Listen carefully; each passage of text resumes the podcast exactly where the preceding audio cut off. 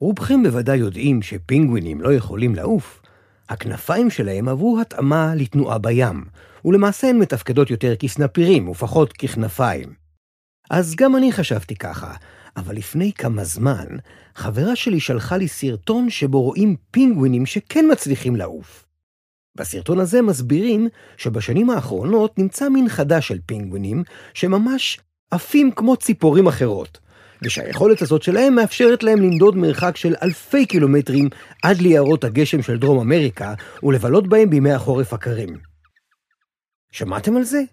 מדהים, נכון? גם אני די נדהמתי. הסרטון נראה ממש אמין, אבל המידע שבו נראה לי פשוט לא הגיוני. אז אחרי שסיימתי לצפות בסרטון הזה, החלטתי לבדוק אם מה שראיתי הוא באמת נכון.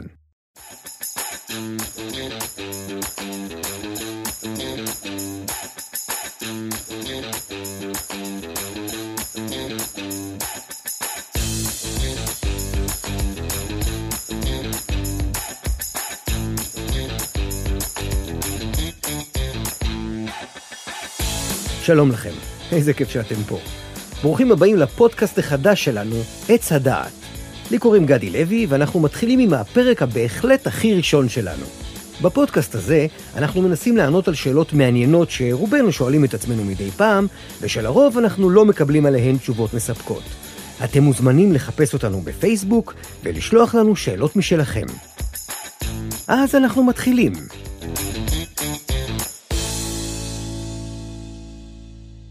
נסו לרגע להיזכר במידע כלשהו שהגיע אליכם איכשהו, ושרציתם לברר לגביו אם הוא נכון. זוכרים מה עשיתם? בדקתם בגוגל? אולי בוויקיפדיה? או שניגשתם להורים, או שיצאתם לרחוב ושאלתם את העוברים והשבים אם יש להם רגע פנוי לענות לכם על השאלה? לא משנה איך קיבלתם תשובה לשאלה שלכם, אתם קיבלתם תשובה כלשהי. אבל תגידו לי, איך ידעתם אם התשובה שקיבלתם הייתה נכונה? אז בשביל לברר מה הסיפור הזה עם הפינגווינים, אני פניתי לגוגל והקלדתי בשורת החיפוש את השאלה, האם פינגווינים יכולים לעוף? באחת התוצאות הראשונות קיבלתי קישור לאתר חביב של האנציקלופדיה אאוריקה, וראיתי שכתוב בו במפורש שפינגווינים אינם עפים. ושבהמשך העמוד הזה מופיע ההסבר על אופן הכנת הסרטון המבלבל הזה שנשלח אליי. מדובר למעשה במתיחה מושקעת של ה-1 באפריל של רשת הטלוויזיה הבריטית BBC. אה, הדאגה שלי הייתה מוצדקת. במקרה הזה BBC הודו שזו הייתה הטעיה מכוונת. איזו הקלה, פינגווינים לא עפים. אבל מה אפשר לעשות במקרים אחרים? איך נוכל לדעת אם נחשפנו למידע שגוי, כשמי שמפיץ אותו טוען, או אפילו משוכנע, שיש בידו מידע נכון ואמין? איך נוכל לדעת מהי האמת, ומי בכלל יודע את האמת? בדיוק על השאלות האלה ננסה לענות היום. האינטרנט מלא בפייק ניוז. ובמידע סותר, ובכל מיני סיפורים על מפגשים בין בני אדם לחייזרים, ועל הסכנה שבחיסונים, ועל זה שבריא לשתות אקונומיקה, ועל אנשים שהצליחו להעלות באוב נשמות של מתים, ועל אנשים שנזכרו בגלגולים קודמים שלהם, ועל זה שהארץ היא בכלל שטוחה ולא כדורית, ועל זה שברק אובמה הוא בעצם לטאה, ובעוד שפע של מידע מוזר ומבלבל.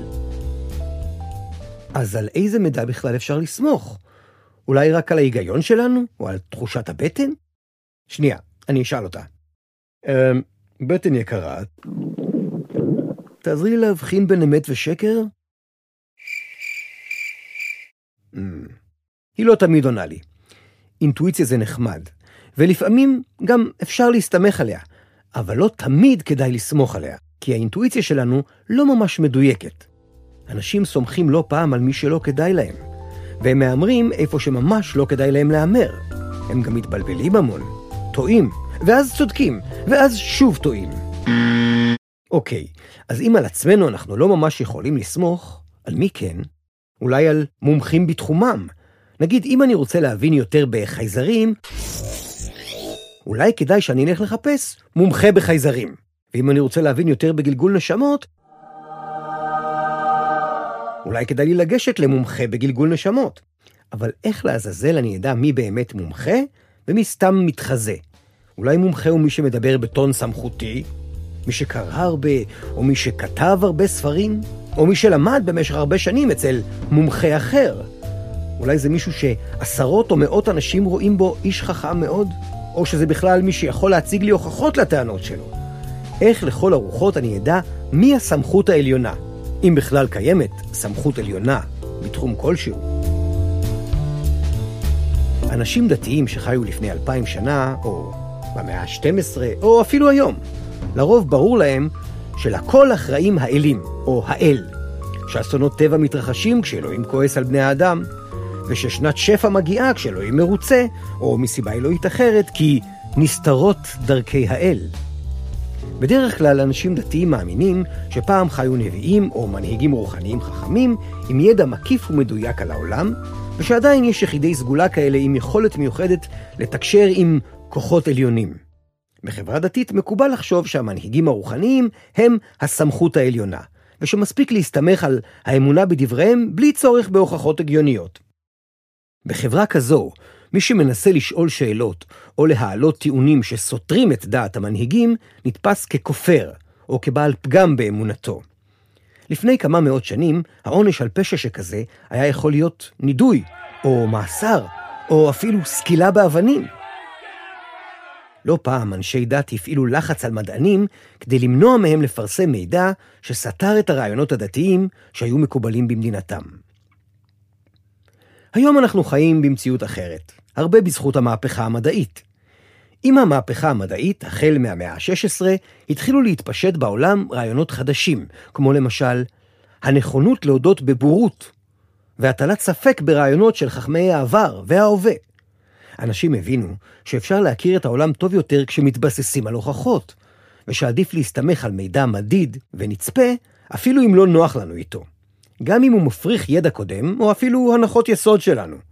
ככה, למרות שהיה נוח מאוד להמשיך לחשוב שהיקום נברא למען האדם, ושהארץ נמצאת במרכז היקום, נאלצה האנושות בסופו של דבר להשלים עם תוצאות של תצפיות ומדידות שהצביעו באופן חד משמעי על העובדה שהארץ היא בעצם כוכב לכת קטן שסובב סביב השמש, שהיא עצמה רק אחת מתוך המוני שמשות שיש ביקום העצום שלנו. על סמך הרעיונות האלה התגבשה במאות השנים האחרונות השיטה המדעית, שזה בעצם שם כולל לשיטות שבהן משתמשים המדענים בשביל לחקור תופעות, לצבור ידע חדש או לתקן ולשלב ידע קודם. בבסיס של השיטה המדעית עומדת ההנחה שאין בכלל סמכות עליונה, ושהידע שמצוי בידינו בכל רגע נתון הוא חלקי, ושיש לנו יכולת לדייק ולהרחיב את הידע שלנו יותר ויותר, וגם ליישם את הידע שרכשנו באופן מעשי. בימינו יש לנו מזל גדול, כי בזכות השיטה המדעית המגניבה, יצאנו מן החושך אל האור, והאנושות ניצלה מהיכולת לטעות. נכון? אז זהו, שלא. אי דיוקים וטעויות מכוונות או לא מכוונות הם חלק בלתי נפרד מהחיים שלנו. ולא רק בדברים שנאמרים בעל פה. אנחנו רגילים לשמוע על פייק ניוז בעיתונות וברשת, אבל מידע שגוי מופיע גם בספרי לימוד, ואפילו באנציקלופדיות. וזה לא נגמר כאן, כי לפעמים אפילו כתבי עת מדעיים יכולים לפרסם מידע מוטעה. כמה דוגמאות לזה מופיעות בכתבה שפורסמה באתר הידען ביוני 2010. הכותרת של הכתבה היא מדענים, זייפנים ונביאי שקר, מדע בדיוני במעבדה. ומתוארים בה מספר מקרים שבהם מדענים פרסמו במאמרים שלהם מידע שגוי, נכון שזה כבר ממש מוזר? איך, איך יכול להיות שמדען, שמכיר את השיטה המדעית, מפרסם מידע שגוי? אז ככה, תוצאות שגויות של מחקרים יכולות לפעמים לנבוע פשוט מטעויות או מאי סדר בעבודה. אבל ידועים גם מקרים שבהם מדענים ששאפו לתהילה, חטאו לשיטה המדעית ופרסמו בכוונה תוצאות מעוותות או מזויפות של מחקרים, או דיווחו על מחקרים שבכלל לא בוצעו. אחת הדוגמאות המפורסמות לכך היא המקרה של סיריל בורט, חוקר בריטי בעל שם עולמי, שפרסם סדרת מאמרים ותיאר בהם מחקרים שערך על תאומים זהים. המחקרים של בורט הוכיחו שהאינטליגנציה היא תכונה מולדת, ושהשפעת הסביבה עליה היא מזערית. בורט זכה לכבוד ולהערכה רבה, ורק לאחר מותו התברר שמדובר בקשקוש אחד גדול, כי הוא בכלל לא ביצע את המחקרים שתיאר, אלא פשוט המציא אותם.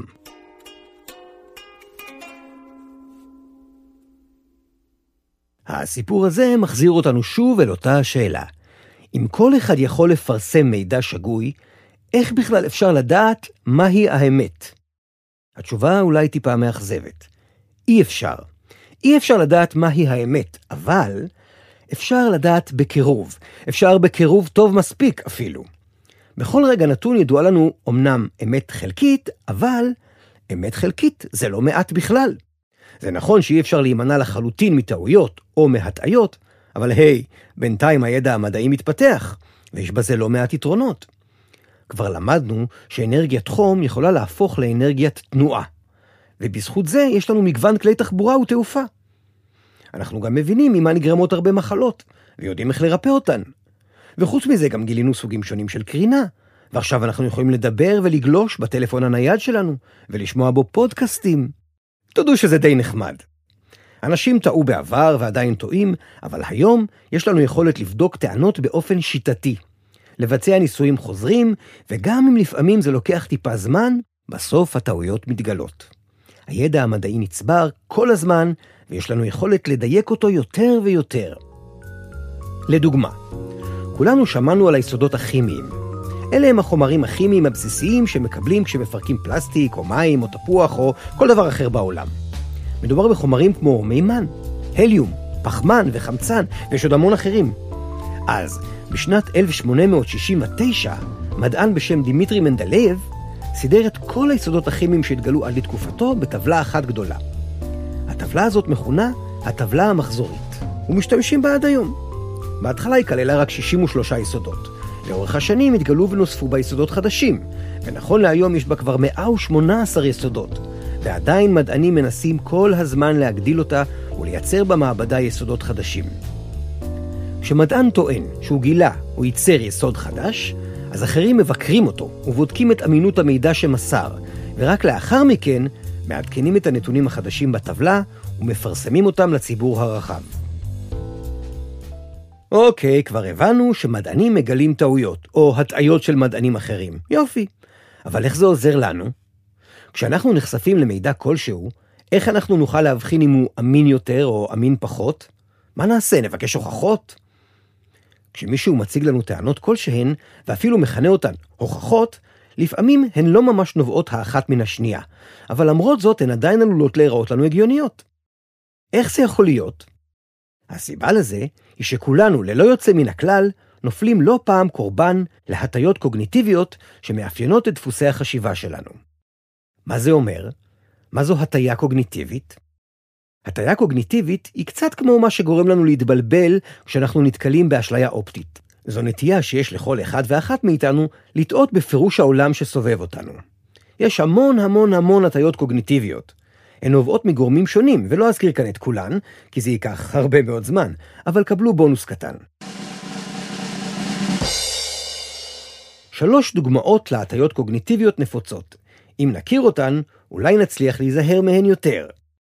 אז, הטיה מספר אחת היא הטיית האישוש. אישוש, אישוש, אישוש. מדובר בנטייה שלנו לשים לב ולהאמין למידע שמסתדר לנו עם האמונות ועם הידע הקודם שלנו. את הפרטים שתואמים למה שכבר ידוע לנו, אנחנו זוכרים הרבה יותר טוב מאשר את הפרטים שאינם תואמים לאמונות ולידע שלנו. למשל, אם אנחנו משוכנעים שבשר אדום מזיק לבריאות, כשניתקל במידע על מחקר חדש שמוכיח שצריכה מוגברת של בשר אדום מזיקה במיוחד לאנשים שמנסים לרדת במשקל, סביר להניח שתהיה לנו נטייה לקבל את המחקר הזה כאמין, מבלי שנרגיש שום צורך לבחון את האמינות שלו. לעומת זאת, אם ניתקל במידע על היתרונות הבריאותיים של העישון, ייתכן מאוד שנפקפק באמינותו. זאת הייתה הטיית האישוש. הטיה נפוצה אחרת נקראת אפקט ההילה. לגבי כל אדם שאנחנו פוגשים, נוצרת לנו בראש הילה כלשהי שלו, תדמית כלשהי שלו. אפקט ההילה הוא הנטייה שלנו לשפוט את ההתנהגות של אדם כלשהו, או את הדברים שנאמרים על ידו, לפי התדמית הזאת שיצרנו לו, לפי מה שאנחנו חושבים עליו. ולפי הרגש החיובי או השלילי שמלווה לכך. למשל, אם אנחנו חושבים שזרובבלה היא ייצוגית, ואנחנו רואים בזה תכונה חיובית, ייתכן שבגלל אפקט ההילה, נחשוב שהיא גם מדברת לעניין. הטיה שלישית ואחרונה להיום היא מנטליות העדר. מדובר בנטייה בלתי מודעת שלנו לאמץ את דעתם של הסובבים אותנו כדי להרגיש בטוחים יותר, וכדי להימנע מעימותים. למשל, אם כולם מסביבכם חושבים שלאכול שלוש פרוסות עוגה ברצף זה מוגזם, סביר מאוד שתשתכנעו שזה באמת מוגזם, או שלפחות לא תאכלו לידם שלוש פרוסות עוגה ברצף.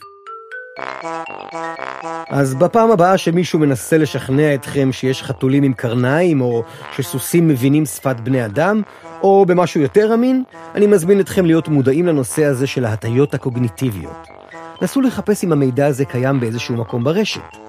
ואם בשום מקום לא כתוב שיש חתולים עם קרניים, סביר להניח שהם לא קיימים. אבל גם במקרה שהמידע כן מופיע ברשת, עדיין בהחלט יכול להיות שמדובר במידע שגוי, ולכן רצוי לבחון אותו בכלים כמה שיותר אובייקטיביים. איך? הנה כמה דברים שאפשר לעשות כדי להקטין את הסיכוי שנאמין למידע שאינו נכון. קודם כל, נסו לבחון את סמכות מקור המידע. נגיד, חוקר פרפרים שלמד באוניברסיטה מוכרת, הוא לרוב בעל מומחיות שונה מזו של אינסטלטור. את מערכון מתנגדי הרמזורים של ארץ נהדרת אתם מכירים? על מזק משחקת שם אימא בשם דיאנה אור, שמתנגדת לחינוך הילדים לעצור ברמזור אדום לפני חציית כביש. היא אומרת שם שהיא לא איזו קוקו ושיש לה מקצוע, היא יועצת החתלה. אני לא אומר לכם שיועצת החתלה לעולם לא תגיד משהו נכון לגבי רמזורים, אבל הייתי ממליץ לכם לבדוק את אמינות המידע שקיבלתם ממנה עם אנשים נוספים שנחשבים למוסמכים יותר בתחום. חוץ מזה, מומלץ לבדוק גם אם הטקסט יתפרסם במקור מידע שקיימים בו מנגנוני בקרה לאמינות של המידע שבו. רצוי לבדוק אם מדובר בכתב עת מדעי מפורסם, או אולי בכתב עת דמוי מדעי שמוכן לפרסם תכנים בלי שמתבצעת בו ביקורת מקצועית שלהם. גם ציטוטים לא מדויקים בטקסט יכולים להעיד על עבודה לא רצינית. נסו לבחון גם את מידת האובייקטיביות של הכותב, ומאיזו נקודת ראות מוצג המידע. זה tricky במיוחד במקורות שאנחנו נוטים לזהות כאובייקטיביים, כמו למשל בעיתונות מכובדת, וגם בכתבי עת מדעיים. תשתדלו לזהות את האינטרסים של מי שכתב את הטקסט, כי במקרים רבים, הכותבים או המומחים מציגים את המידע מנקודת הראות המקצועית או האישית שלהם, ולא ממש מציגים עמדות מנוגדות באופן מכבד, אם בכלל. לגביכם, אני משוכנע שאתם אובייקטיביים מאוד, תמיד, אבל יתר האנשים בעולם לא ממש אובייקטיביים. ובכל זאת, יש מידות שונות של חוסר אובייקטיביות, ואפשר לראות את זה באופן שבו מנוסחים טקסטים שונים. יש סרטון מגניב של כאן מחקרים על אמינות מחקרים ברשת, והכתבת לוסי איוב מסבירה שם שהיום כל אחד יכול למצוא מחקר שיתמוך כמעט בכל דבר שהוא. למשל, כנגד מחקר על מזון כזה או אחר שהוא מסרטן, אפשר בדרך כלל למצוא מחקר שסותר אותו. שימו לב שגם כשמחקרים לא ממש משקרים, לפעמים הכותרות שלהם מטעות, ולפעמים הם מפרסמים רק חלק מהתוצאות, או נערכים על כמות קטנה, או לא מייצגת של נבדקים. ההמלצה בסרטון היא לחפש את המחקר המקורי באתר של כתב העת, ושם לחפש את המילים עבר ביקורת עמיתים. עוד משהו. תסתכלו על תאריך פרסום המידע, ותעריכו את העדכניות שלו בהתחשב באופי המידע. יש תחומים שבהם הידע התקדם במהירות, ויש תחומים מסורתיים יותר, נגיד אם אתם מחפשים ברשת מה יודע לעשות הרובוט הכי משוכלל בעולם. תמצאו הבדלים משמעותיים בין תוצאה משלשום לתוצאה מלפני עשר שנים. אבל אם ארצה ללמד את הכלב שלי פעלולים שונים, סביר להניח שגם מידע על אילוף כלבים מלפני עשר שנים יהיה מדויק מספיק בשבילי. ולבסוף, כן, גם שיקול דעת. אם בדקתם את הטקסט לפי כל מה שנאמר קודם, והפעלתם גם את שיקול הדעת שלכם, והטענות בטקסט עדיין לא נראות לכם הגיוניות, אתם מוזמנים להמשיך לברר מי צודק ולחפש מקורות מידע נוספים כמה שיותר מהימנים. מה בעצם ניסינו לומר? האם מעכשיו צריך לחשוד תמיד בכולם? לא, זה די מיותר. אבל בהחלט רצוי לבדוק עד כמה המידע שנחשפתם אליו אמין ולהפעיל שיקול דעת. אז מצד אחד רצוי שלא תאמינו באופן עיוור לכל מה שכתוב, ומצד שני, אל תפסלו מראש כל מידע חדש שאתם נתקלים בו. זהו, זה היה הפרק הראשון של עץ הדעת. אני גדי לוי, הפרק נכתב על ידי יהודית זוהר. עורך הסאונד היה איתי אהרון. תודה שהאזנתם. מחכים שתכתבו לנו שאלות, מחשבות או סיפורים על אנשים שחשדתם בהם, או על כאלה שדווקא האמנתם להם. מבטיחים להגיב לכולם. מוזמנים לפקפק אגב בכל מה שאמרנו היום ולחקור בעצמכם. להתראות בינתיים, נשתמע בפרק הבא.